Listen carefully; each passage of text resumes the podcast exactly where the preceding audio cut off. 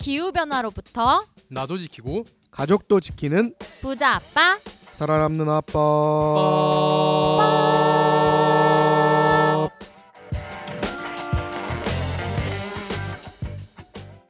안녕하세요. 팟캐스트 부자 아빠 살아남는 아빠입니다. 기후 변화로 급변하는 경제 산업 구조 속에서 우리들의 가족도 지키고 재산도 지킬 수 있는 방법을 지금부터 알려드립니다. 안녕하세요, 저스틴 쌤. 네 네 안녕하세요. 반갑습니다. 저스틴입니다. 요즘에 날씨가 아, 더워서 내 건강도 어떻게 지킬 수 있을까 요즘 고민하고 살고 있습니다. 네, 요즘 저스틴 쌤 운동 열심히 하고 있다는 이야기가 들려오고 있어요. 어, 어떻게 하셨죠? 네, 네네. 바디 프로필을 목표로 하고 계신다고 기대하겠습니다. 아니, 아, 예, 그거는 그 농담이었고요. 네, 아니 바디 프로필을 찍을 정도의 네, 에, 그런 이제 그런 건강한 어, 몸을 가지겠다 그런 다짐을 말씀드렸는데 네. 그것이 어떻게 또 와전되다 보니까 예, 바프 논란으로 이어지고 있는 것 같습니다. 예. 네, 오늘은 다올 쌤이 휴가셔서 또 저희가 오늘은 색다른 손님을 모셨는데요. 음, 그건 조금 이따 함께 만나보도록 하고 댓글 소개 먼저 해드리도록 하겠습니다. 음, 된 사람 되겠님이 팟빵에서 음. 덕분에 RE백과 CF백의 차이점을 잘 알았습니다. 우리나라가 가는 방향을 보면 참 가슴이 답답합니다. 그래도 이렇게 활동하는 분들이 계셔서 다행입니다. 감사합니다. 라고 남겨주셨습니다. 음, 네, 저도 댓글 소개를 드리려고 하는데요. 어, 댓글이 상당히 기시네요. 네. 어, 이거는 댓글이라기보다는 하나의 논문 정도로 좀 내용이 길으셔서 제가 그 좀 짧게 소개만 좀 드릴게요. 어, 이규현님께서 유튜브에 댓글을 남겨주셨어요. 어, 시즌 1 첫 회부터 함께한 애청자입니다. CF100은 정부의 전환 비용을 회피하려고 어, 외면, 꼼수 쓰려는 행태로밖엔 보이지 않습니다. 어, 이렇게 또 어, CF100에 대해서 어, 의견을 남겨주셨습니다. 네, 그리고 유튜브에서 마이 라이프님께서 또 그린피스 응원합니다라고 음, 짧게 음, 남겨주셨는데 음, 너무너무 음. 감사드리고요. 음, 음. 그러면 저희는 광고 듣고 메인 소식 전해드리도록 하겠습니다. 안녕? 난 생물 다양성 campaigner 최태영. 이제부터 내가 벌이 사라지면 먹기 어려워지는 것들을 얘기해볼게. 수박, 호박, 배추, 배, 사과, 키위, 딸기, 당근, 오이, 망고, 양파, 멜론, 체리, 레몬, 가지, 라임, 아보카도, 애플파이, 과일, 빙수, 블루베리, 고기, 우유, 크림, 커피, 화채, 아몬드까지? 이거보다도 더 많다고? 꿀벌을 살리고 싶지? 그린피스와 함께 정부의 꿀벌을 지켜달라고 요구해줘. 네, 오늘은 저희가 또 새롭게 모신 손님이 있죠. 누군가요, 저스틴 쌤? 아 이번에 네. 얼마 전에 저 뉴스를 보신 분들 어, 신문을 보신 분들은 아시겠지만 어, 그린피스가 청년 환경단체들과 함께 환경의 날 때 탄소의 짐 퍼포먼스를 펼쳤잖아요. 네, 탄소의 짐을 짊어진 청년들이 있었죠. 네네. 네. 거기에서 센터를 담당하셨던 아, 가장 중앙에 서서 어, 탄소의 짐을 짊어지셨던 네. 그 주인공을 모셨습니다. 네, 그 주인공인 빅 네. 웨이브의 곽대현님과 또 저희 그린컬처 클럽에서 활약하고 계신 이선주 캠페이너님을 함께 모셨습니다. 반갑습니다. 반갑습니다. 안녕하세요. 네, 안녕하세요. 네, 그럼 간단하게 자기소개 부탁드립니다. 안녕하세요. 그린피스 기후에너지 캠페이너 이선주입니다. 앞서 소개해 주신 대로 그린컬처 클럽에서 인사를 드리다가 처음으로 붓바 살바 청취자 여러분들께 인사를 드리게 되었어요. 어, 저는 개인적으로도 붓바 살바를 애정하는 청취자로 오늘 이 자리에 함께하게 돼서 정말 영광입니다. 네, 안녕하세요. 저는 당국대학교 행정법무대학원에서 탄소중립학과 석사를 진행하고 있는 학생이면서 기후 청년단체 빅웨이브에서 활동 멤버로 기후 대응 실천을 하고 있는 곽대현이라고 합니다. 반갑습니다. 반갑습니다. 오, 네, 오늘- 와. 네, 오늘 저희 팟캐스트에 이렇게 음. 출연해 주셔서 정말 진심으로 감사드립니다. 음. 또 지난번에 저희가 초대석에서 청년 단체 세 음. 곳을 모시고 함께 또 녹음을 한번 했었는데 음, 음. 그때도 이제 빅 웨이브 대표님께서 출연을 해 주셨는데 음, 이번엔 또 그 퍼포먼스를 이제 열심히 맨 앞에서 해주셨던 곽대현님께서 또 출연을 음. 해주셨습니다. 음, 음. 네, 환경의 날 6월 5일에 아까 저스틴 쌤이 말씀하셨던 것처럼 음, 음, 이 여의도 국회 앞에서 음. 그그 탄소를 짊어지는 엄청난 퍼포먼스를 이제 했어요. 이게 또 언론에 엄청 많이 나가고 그렇죠. 기사에서도 예, 많이 예. 화제가 됐었잖아요. 음, 음, 음. 이게 어떤 퍼포먼스였는지 정말 궁금한데 음, 음. 설명을 부탁드리겠습니다. 어, 앞서 다경 쌤이랑 저스틴 쌤께서도 말씀해 주셨다시피 음. 어, 저희가 진행했던 이 퍼포먼스가 뉴스랑 또 SNS를 통해서도 많이 이렇게 노, 배포가 되었어요. 그래서 음. 청취자분들께서도 어, 이 퍼포먼스 기자회견을 많이 보셨을 것 같은데 제가 좀 자세하게 설명을 드리도록 하겠습니다. 어, 지난 6월 5일이 환경의 날이었죠. 네. 그래서 환경의 음. 날에 그린피스와 청년 환경단체 비게이브, 기후변화 청년단체 GEYK, 대학생 신재생 에너지 기자단 이렇게 세 개의 단체에서 청년 활동가들이 함께 모여서 국회 앞에서 뭐 기자회견 퍼포먼스를 진행을 했어요. 그 커다란 탄소 풍선이었죠. CO2가 음, 새겨진 음, 엄청 큰 이 풍선을 세 명의 활동가가 짊어지고 음. 또그 옆에 다른 활동가 분들은 국회에 전달하는 요구 사항을 발표하는 기자회견을 같이 했었어요. 아, 이 탄소의 짐을 짊어졌다고 하셨는데 이게 무슨 의미인지 좀 궁금해요. 네, 이 장면이 굉장히 강렬했었는데 어, 여러분 혹시 그리스 로마 신화의 아틀라스 형별이라고 들어보신 적 있으신가요? 어 저는 들어봤어요. 네, 어떤 거죠? 제우스 알죠? 네. 신 신 중의 신. 제우스가 이제 전쟁을 하거든요. 티탄족이라고. 가 함께 이제 전쟁을 하다가 그쪽 편에 있던 이제 아틀라스가 전쟁에서 지니까 그 형벌을 받는 거예요. 네. 그래서 이제 이 하늘을 떠받들고 있는 이제 그런 형벌. 그거를 아틀라스의 형벌이라고 저는 알고 있습니다. 네, 그래서 지구를 이렇게 들고 있는 그런 음. 형벌인 거죠. 아, 네, 쌤들이 말씀해주신 것처럼 어, 이 하늘을 떠받들고 있는 형벌을 이제 지구본을 이렇게 떠받들고 있는 조각상으로 많이 보여지고 있어요. 그래서 음. 저희도 이 조각상에서 좀 아이디어를 따와서 음, 어, 청년들도 우리가 지금 기후 위기를 살아가고 있잖아요.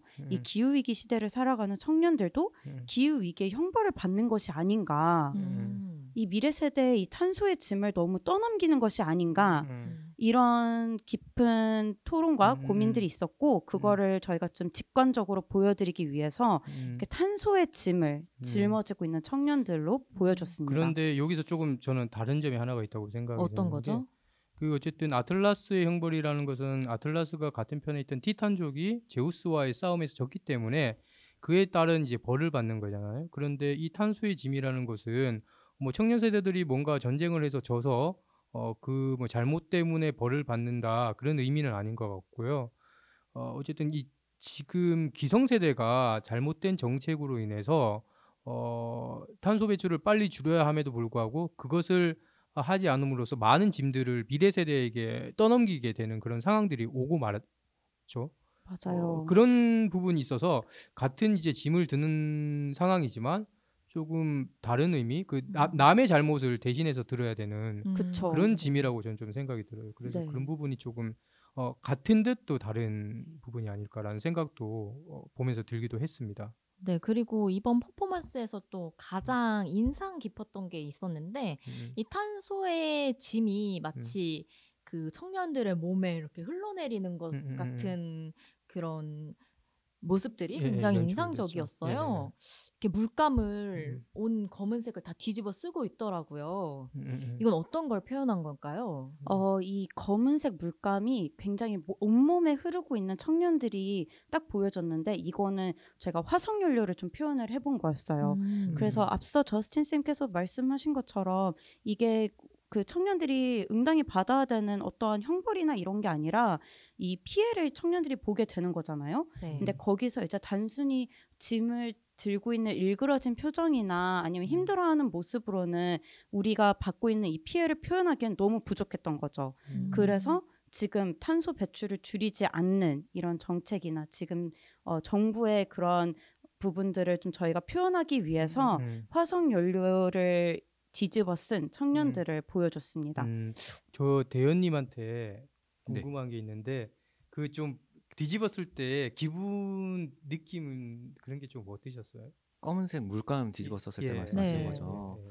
처음에는 이제 태안 기름 유출 사건 아. 생각하면서 아. 자연 생태계가 어. 그 피해를 오로지 봤었잖아요. 음, 음, 어, 이제 자연이 보는 게 아니라 사람이 그러한 피해를 보는 음, 날이 음. 다가오고 있는 것 같다 이런 생각이 좀 들었던 것 같고요. 음, 맞아요.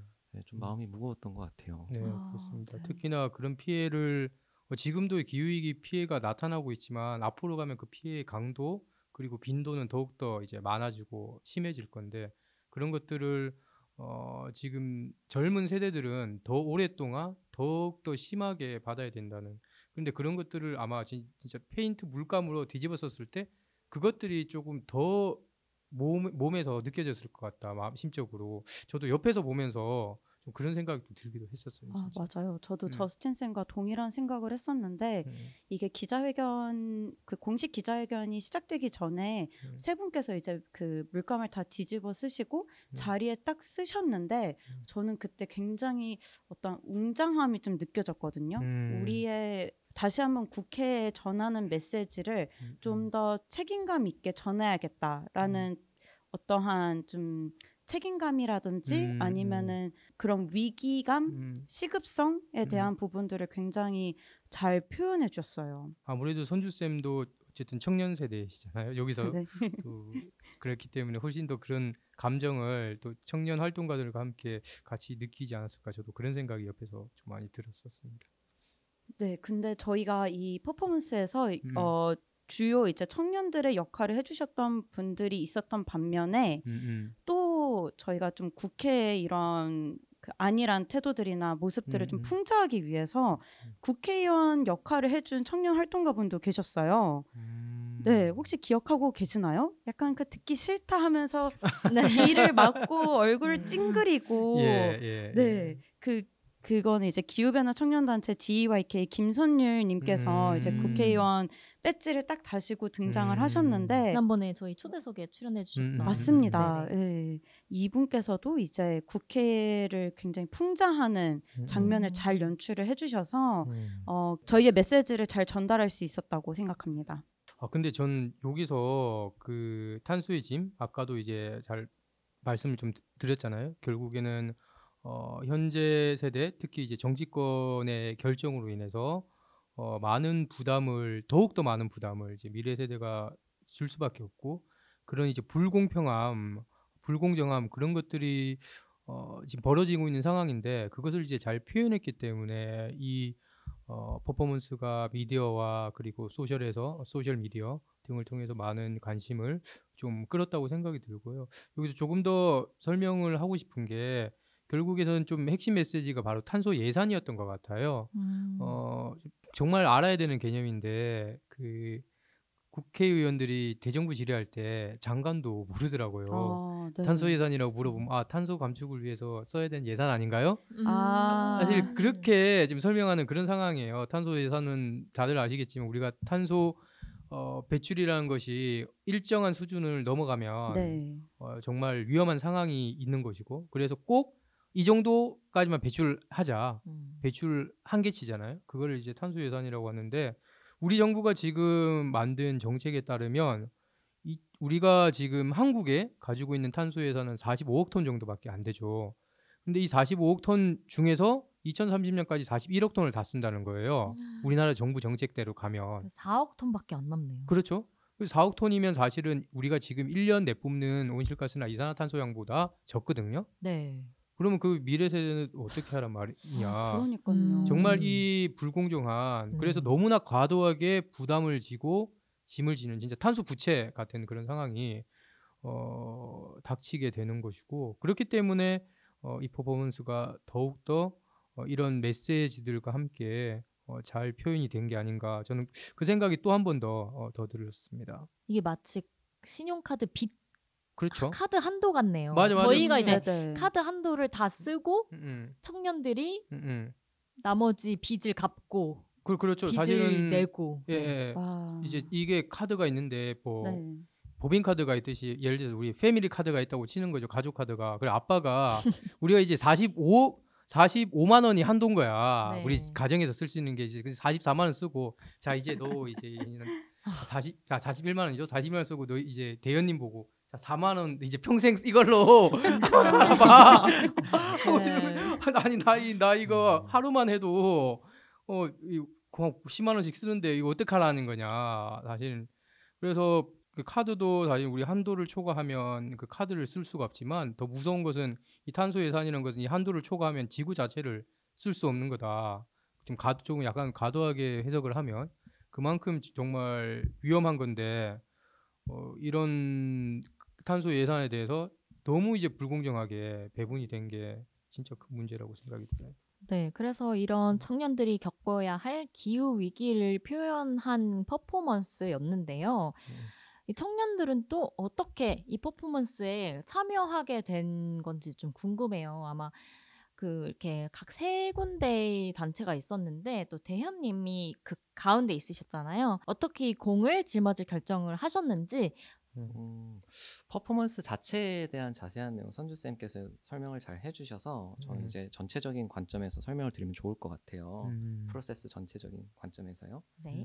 음. 작년 11월로 이제 거슬러 올라가는데요. 그때 이제 단체에 있는 기후 위기 해결에 뜻이 있는 몇몇 기후 청년들이 그 그린피스 팀원분들 주도로 모여서 처음에 이제 4월에 지구의 날 기다리면서 어떤 기후 위기적 음. 실천을 할 수 있을까 음, 음. 이런 고민으로 시작을 했던 것 같아요. 음. 그러다가 기후위기 문제에 있어서 정책 결정자 되는 국회의원분들의 의지가 굉장히 중요하지 않나 음, 음. 생각을 했고 음. 그럼 우리가 실제로 국회의원분들이 기후위기에 대해 어떤 의견들을 가지고 계실까를 음. 정확하게 좀 파악하고 음. 그 결과를 바탕으로 우리 청년들의 뜻과 의지를 전달 드려보자 음. 이렇게 해서 프로젝트 기획이 좀 시작이 되었습니다. 그린피스와 청년들의 아이디어로 인해 이 프로젝트가 시작이 된 거군요.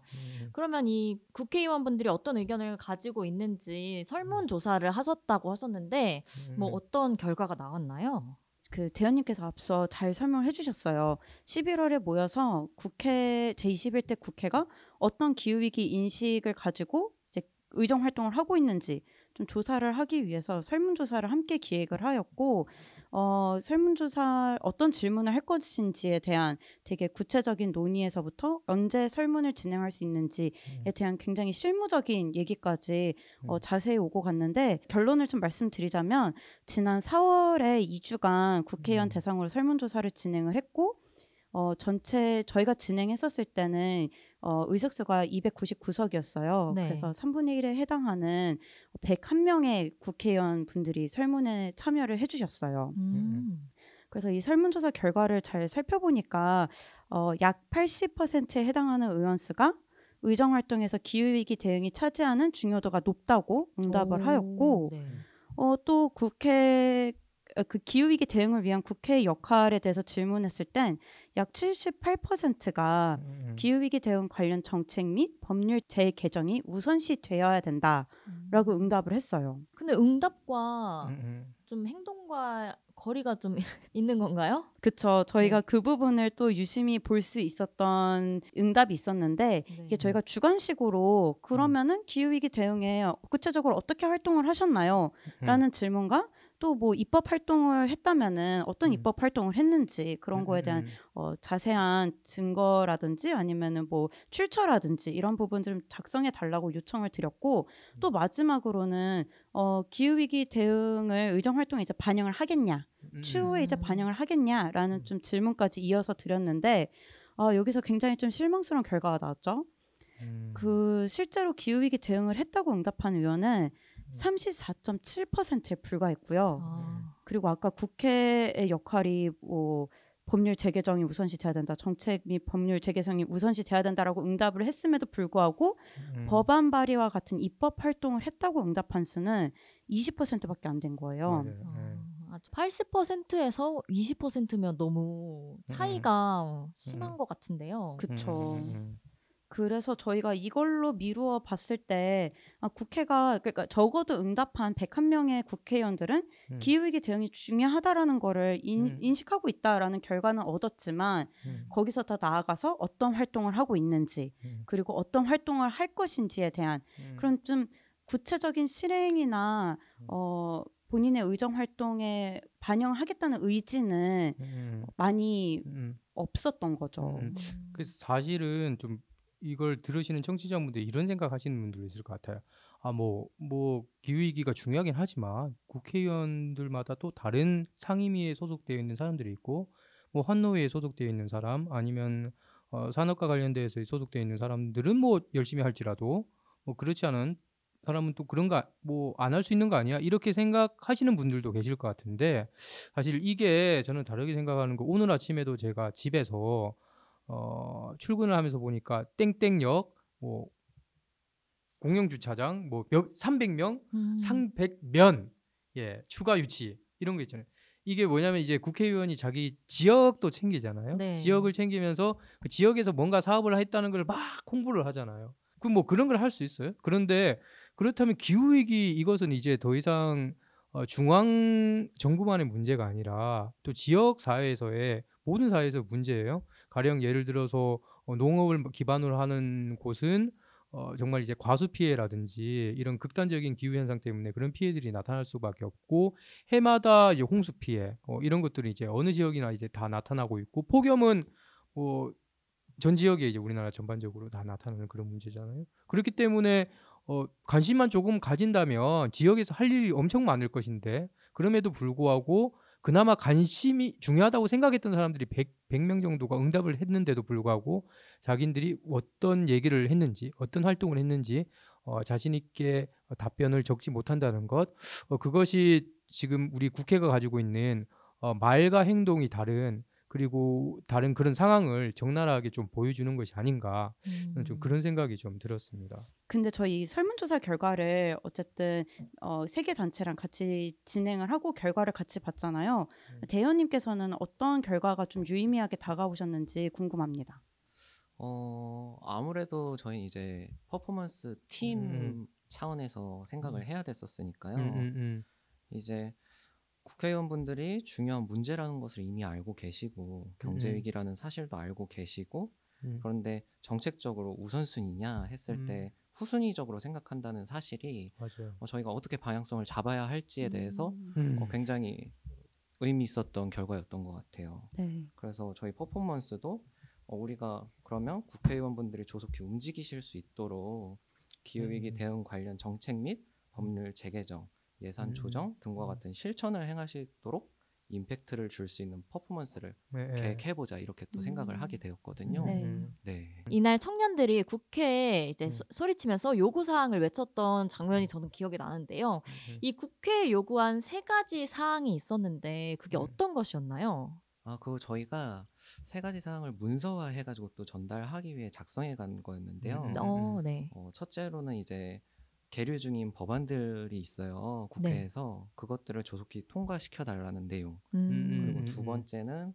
탄소 예산과 음, 음. 관련하여서 음, 음. 이 탄소 중립 기본법 있잖아요. 네. 그게 더 구체적으로 음, 탄탄해질 수 있도록 음, 음. 요구하는 내용. 음, 음, 그리고 마지막으로는 음. 어, 이게 계획이 세워지는 것뿐만 아니라 감시되고 점검되는 것 음, 음. 또한 중요하다고 생각을 하는데 네. 이러한 행위가 국회 내부에서 더 견고하게 이루어질 수 있도록 음. 요구하는 내용 이렇게 음. 있었습니다. 사실 조금 전에도 이제 세 가지 이제 얘기를 하셨잖아요. 네. 그 제가 좀 추가적으로 설명을 드리면 아까 처음에 얘기하셨던 이제 법안 그 관련된 것들은 지금 어, 기후 위기 대응을 하려면 에너지 전환이 급속하게 필요하잖아요. 여태까지 우리가 어, 석탄이나 석유, 천연가스 같은 화석 연료로 기반으로 이제 경제를 이끌어 왔는데 그것이 아니라 재생에너지 같은 깨끗한 이제 에너지원으로 전환을 해야 되고 그렇게 하려면 그것을 이제 뭔가 좀 추진을 할 수 있도록 법적 근거들이 이제 많이 마련돼야 되는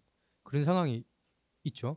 음. 그런데 특히나 그런 상황에서 우리나라 정부가 어, 풍력 발전은 조금 더 늘리겠다라고 하고 있지만 한국 같은 경우에 이제 풍력 발전을 하려면 인허가만 해도 6년이 넘게 걸려요. 아, 네. 저희가 예. 지난번에 재생에너지 편 할 때도 예, 많이 예, 이야기를 그렇죠. 드렸었는데 그래서 국회에서 그러면 풍력 발전법이 통과가 돼야 음. 그러면 한 2년 반 정도로 그 인허가 시기를 줄일 수가 있는데 지금 그 법들도 이제 계류되어 있는 상황이고 네. 또 어, 탄소세 법도 저는 또 중요하다고 어, 이번에 생각을 해서 어, 그런 얘기들이 또 같이 나왔던 것 같은데 사실 한국에서 이제 대현님이 또 이제 금융 쪽에 이제 공부를 아. 하실 거지만 음. 맞아요. 예 지금 우리나라 이제 탄소에 보면 탄소의 가격을 매겨요. 네. 그래서 이제 탄 쉽게 얘기하면 그런 거죠. 우리 쓰레기에도 가격을 매기는 거 아세요? 네, 저 음. 저희 아파트 단지는 이제 음식물 쓰레기 버릴 때마다 돈을 그렇죠. 내거든요. 맞아요. 근데 네, 쓰레기 무게당. 봉투에도 네. 가, 쓰레기 봉투를 살 때 가격을 내는 거잖아요. 네. 그게 바로 이제 쓰레기에 대해서 가격이 있는 거잖아요. 맞습니다. 그런 것처럼 우리도 이제 탄소에 대한 가격은 있어요. 음, 근데 우리나라가 얼마냐? 12,000원 톤당. 너무 못 사- 톤당이요? 네, 너무 톤당 저렴한 거죠. 12,000원. 12,000원만 내면 1톤의 탄소를 그냥 배출할 수가 아. 있는 건데 네. 네. 어 지금 유럽은 한 12만 원 정도 해요. 아. 10배 정도 차이가 나고 이 탄소 가격이라는 것도 가격은 설정되어 있는데 그러면 우리로 치, 이제 종량제 봉투, 탄소 종량제 봉투를 정부가 기업들한테 그냥 공짜로 나눠주고 있어. 음. 탄소 가격은 있는데 네. 공짜로 종량제 그런 종량제 봉투를 나눠주고 있는 그런 상황인 거죠. 그렇기 때문에 어떻게든 이 탄소 가격이라도 좀 정상화되면 아, 기업들이 특히 기업들이 탄소 배출을 하는데 부담을 느끼지 않겠나.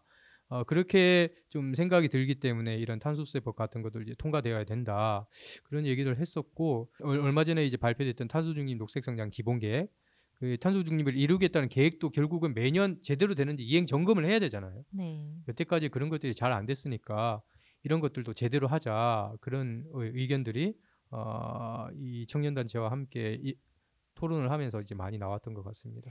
네, 그리고 두 번째로 이제 법에 대한 음, 음. 보완 개정이 이제 좀 필요하다고 하셨는데 뭐 음. 어떤 것들이 상세하게 있을까요? 어, 이게 앞서 그 저스틴 쌤께서 탄소 예산에 대해서 설명을 너무 잘해 주셨는데요. 음, 아까 말씀해 주셨던 것처럼 한국에 남은 탄소 예산이 음. 약 45억 톤이에요. 그렇죠. 네. 근데 이거를 2030년까지 41억 톤을 사용하겠다는 한국 음. 정부의 계획이 있는 것이고, 그러니까 아까 말씀하신 것처럼 탄소 예산을 전혀 반영하지 않은 탄소 중립 기본법이 된 거죠. 음, 근데 여기서 좀 강조드리고 싶은 게 최근에 국제 공동 연구진이 발표한 전 세계 탄소 예산이 나왔는데 이게 2020년 IPCC에서 발표한 탄소 예산의 음. 약 절반에 해당하는 양인 거예요.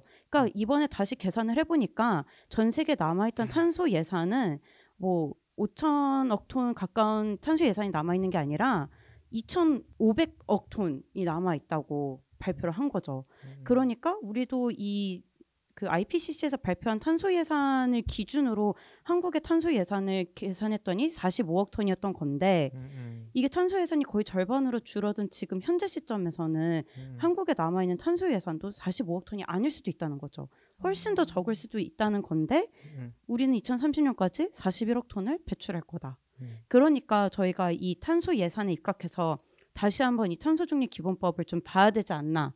그래서 아. 이거를 국회에서 이런 탄소 예산에 대한 개념을 가지고 이 법안들을 다시 봐야 된다는 것을 좀 강하게 요구를 한 거죠. 네, 이와 관련해서 또 최근 인권위가 탄소 중립 녹색 성장 기본법이 위헌이라는 의견을 예, 냈다면서요. 예, 예, 예, 맞아요.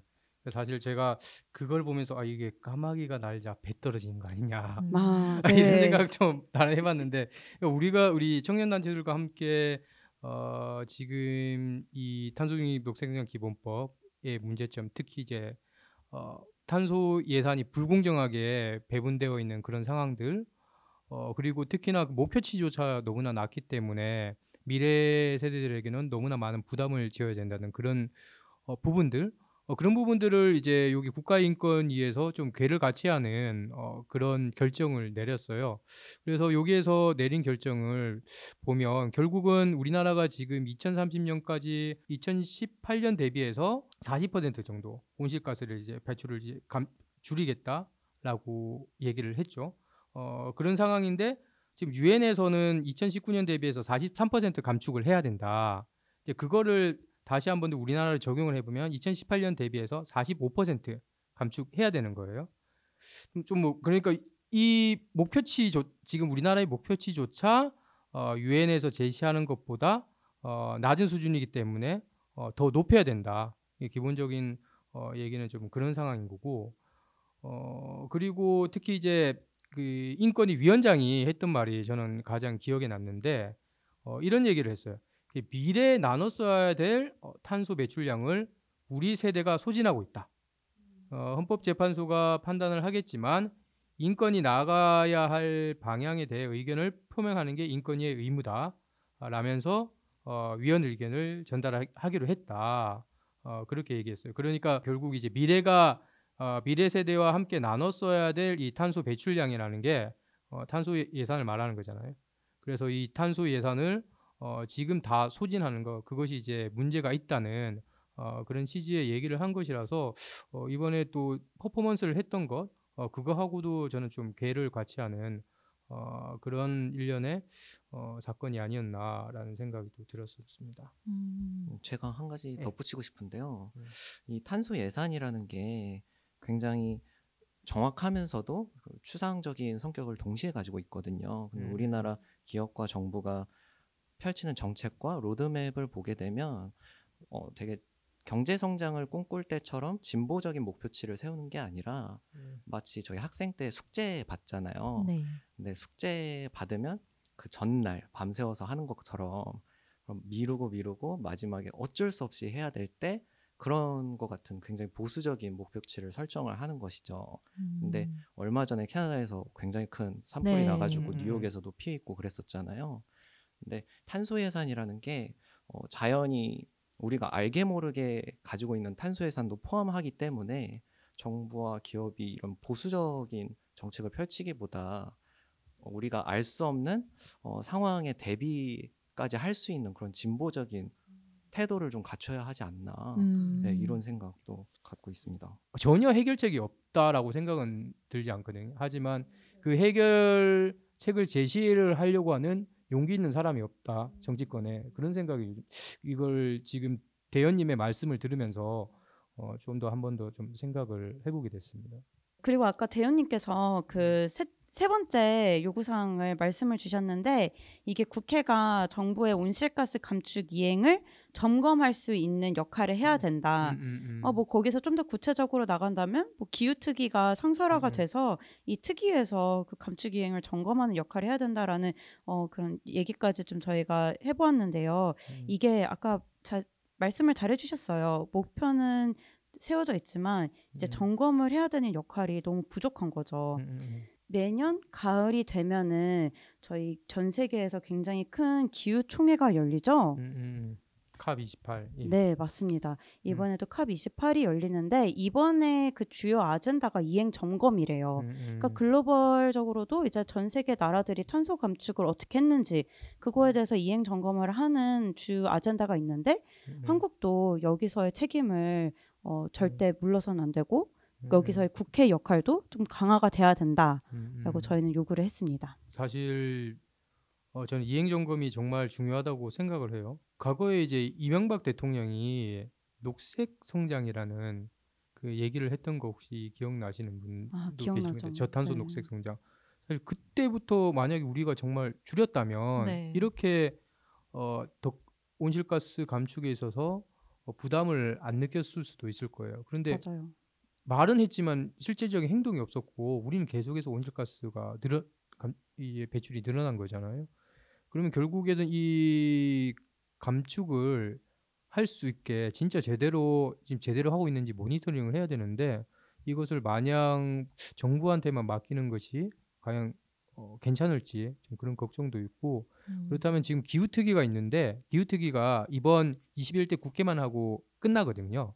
네. 임시 로 지금 있는 특별위원회이기 때문에 그 기후특위가 좀 상설화가 되어가지고 내년에도 어, 내년 국회에서도 또 활동을 하고 그 기후특위에서 뭐 이런 거 이행 점검을 좀 할 수 있는 권한을 좀 부여받아가지고 행정부를 좀 견제하는 어, 그런 역할도 하면 좋지 않겠나 그런 생각도 예 많이 듭니다.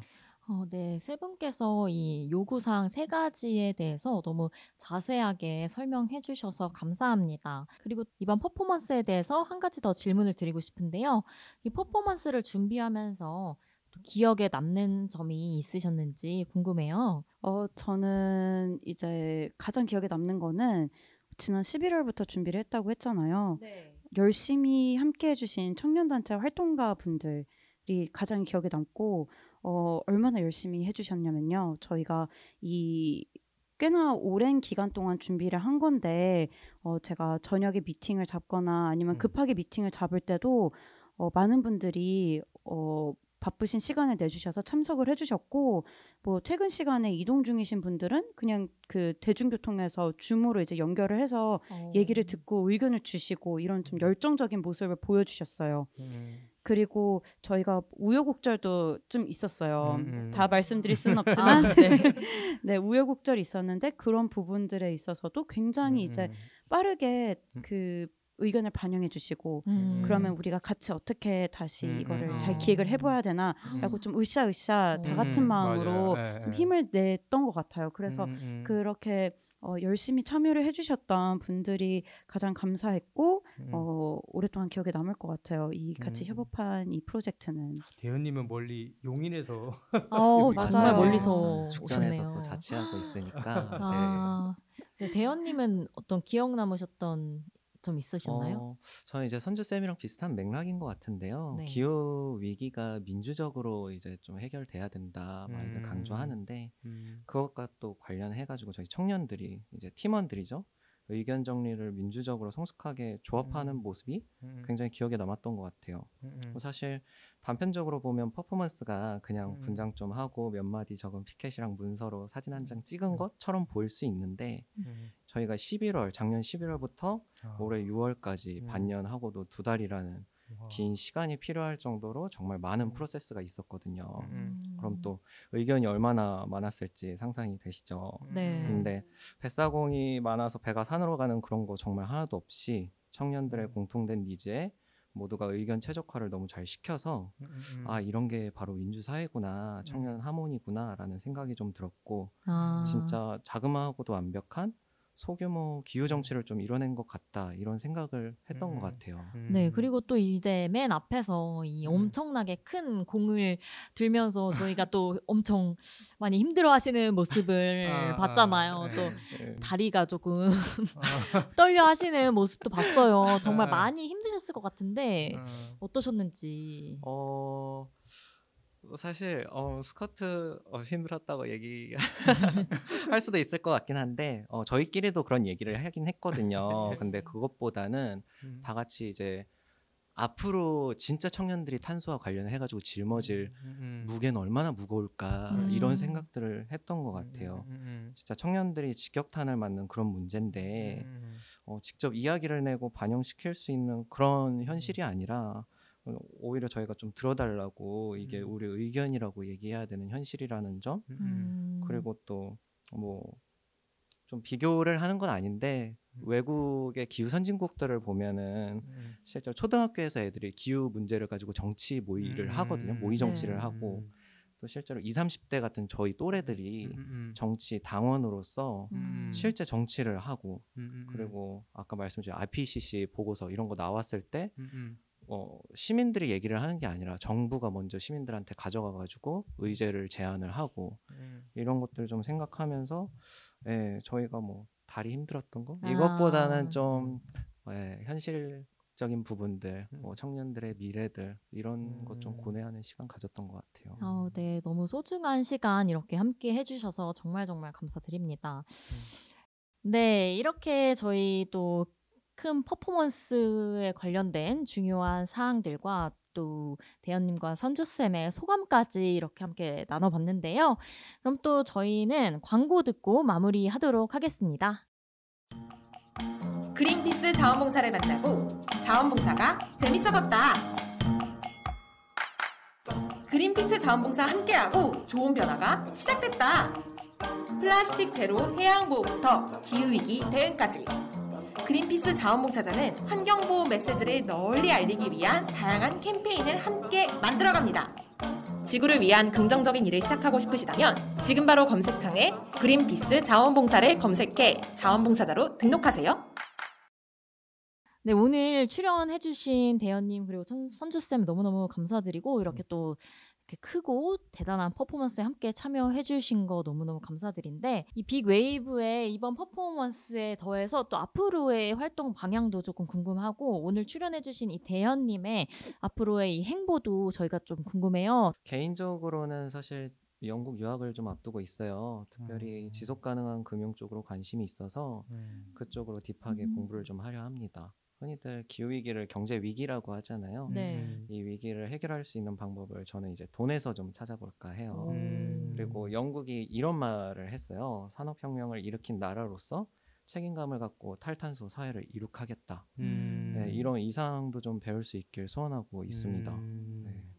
단체 활동과 관련해서는 이게 기후위기 활동을 하다 보니까 고독하기도 하고 워낙 큰 문제인 것 같아서 쉽게 좌절하게 되고 또 포기하게 되고 그런 것 같아요. 그런 의미에서 어, 요즘 줌 잘 되어 있잖아요. 네. 네트워크 계속 서로 정보 음. 공유하고 또 음. 업데이트 하면서 지속적으로 이바지할 수 있도록 그리고 청년으로서의 책임 다 할 수 있도록 계획하고 있습니다. 네, 감사합니다. 그리고 이번 퍼포먼스에서 또 선주쌤이 정말 정말 중요한 역할을 해주셨잖아요. 어, 네, 저도 이번에 한번 프로젝트를 같이 진행하고 나서 어, 이 기후 에너지 캠페인을 이 청년 단체 청년들과 그리고 또 시민들과 어떻게 공감을 하고 또 이거를 정치권에 요구를 해야 되는지에 대해서 어, 좀 배울 수 있었던 계기가 된 것 같아요. 그래서 좀 더 성숙한 캠페이너로서 계속 성장을 하면서 여러분들과 아, 나중에도 기회가 된다면 이렇게 붓바살바에서 기후에너지 이슈들을 좀 깊게 다룰 수 있도록 하겠습니다. 네, 우리 저스틴 쌤, 선주 쌤, 대현님 모두 환경의 날을 이렇게 의미 있게 만들어 주셔서 너무너무 감사드리고요. 또 앞으로의 행보와 활동들 저희가 기대하도록 하겠습니다. 그리고 끝까지 함께 해 주신 청취자 여러분, 저스틴 쌤, 선주 쌤, 대현님 감사합니다. 감사합니다. 감사합니다.